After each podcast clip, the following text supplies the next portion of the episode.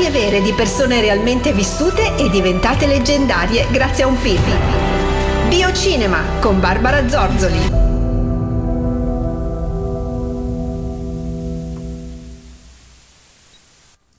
Ciao e buongiorno a tutti. Il film che ho scelto per voi per questa settimana ha un titolo che eh, contiene, se vogliamo, tutta la vicenda, ovviamente una storia vera, narrata nel film.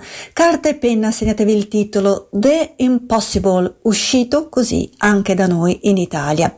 A che cosa fa riferimento? Fa riferimento a una vicenda che eh, ha tutto tutta l'aria di essere impossibile, però io mi fermo perché non posso raccontarvi di più. E voi dite, ma è finita qui? No, allora, di che cosa parla il film? Eh, racconta la storia vera di una famiglia parentesi, di una famiglia dilettante che nel 2004 si è trovata coinvolta, letteralmente spazzata via, letteralmente a vivere l'impossibile durante lo tsunami che ha colpito la Thailandia quel 26 dicembre, ossia Santo Stefano. Sembra uno scherzo del destino, uno scherzo della natura, di pessimo gusto, ma quando la natura si arrabbia non si può fare proprio nulla se non subirne le conseguenze.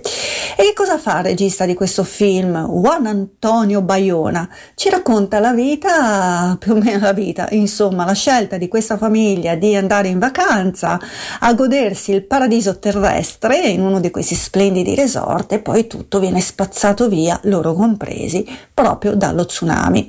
Incredibili gli effetti speciali per ricreare quest'onda che eh, ha mm, distrutto tutto, distrutto vite, eh, distrutto sogni, distrutto palazzi, distrutto parte della Thailandia stessa, delle coste della Thailandia stessa e dei resort che erano proprio lì. La vicenda va nel dettaglio a eh, raccontarci e si ferma proprio sulla vicenda personale di questa moglie, di questo marito, di questa padre e madre ossia Naomi Watts e Ewan McGregor, che vanno in vacanza con i loro tre figli. Eh, non è importante ora ricordarsi i nomi, posso però dirvi a livello di cinema che uno di questi ragazzini è Tom Holland, quello che poi sarebbe diventato eh, Spider-Man, il nostro Spider-Man dei tempi odierni. Eh, la vicenda è narrata senza sconti, quindi ci sarà da avere un bel pacchetto di Kleenex lì a portata di mano. Non posso dirvi come va a finire perché non avrebbe senso, però ricordiamoci che stiamo vedendo una storia vera da due punti di vista.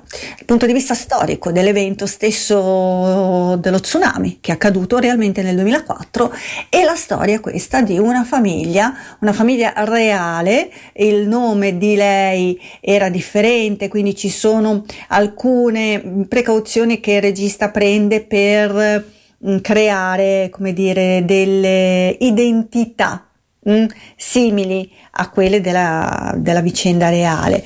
Eh, e poi purtroppo in parte abbiamo vissuto anche noi di rimbalzo tutto questo. Recuperate questo film perché eh, è davvero ben fatto, vi coinvolge e sconvolge. C'era già riuscito eh, Clint Eastwood in Here After, partendo però da un punto di vista diverso, ma l'effetto speciale che aveva utilizzato di questo tsunami che arriva e sconvolge e inonda questo mercato, l'ho ancora davanti agli occhi.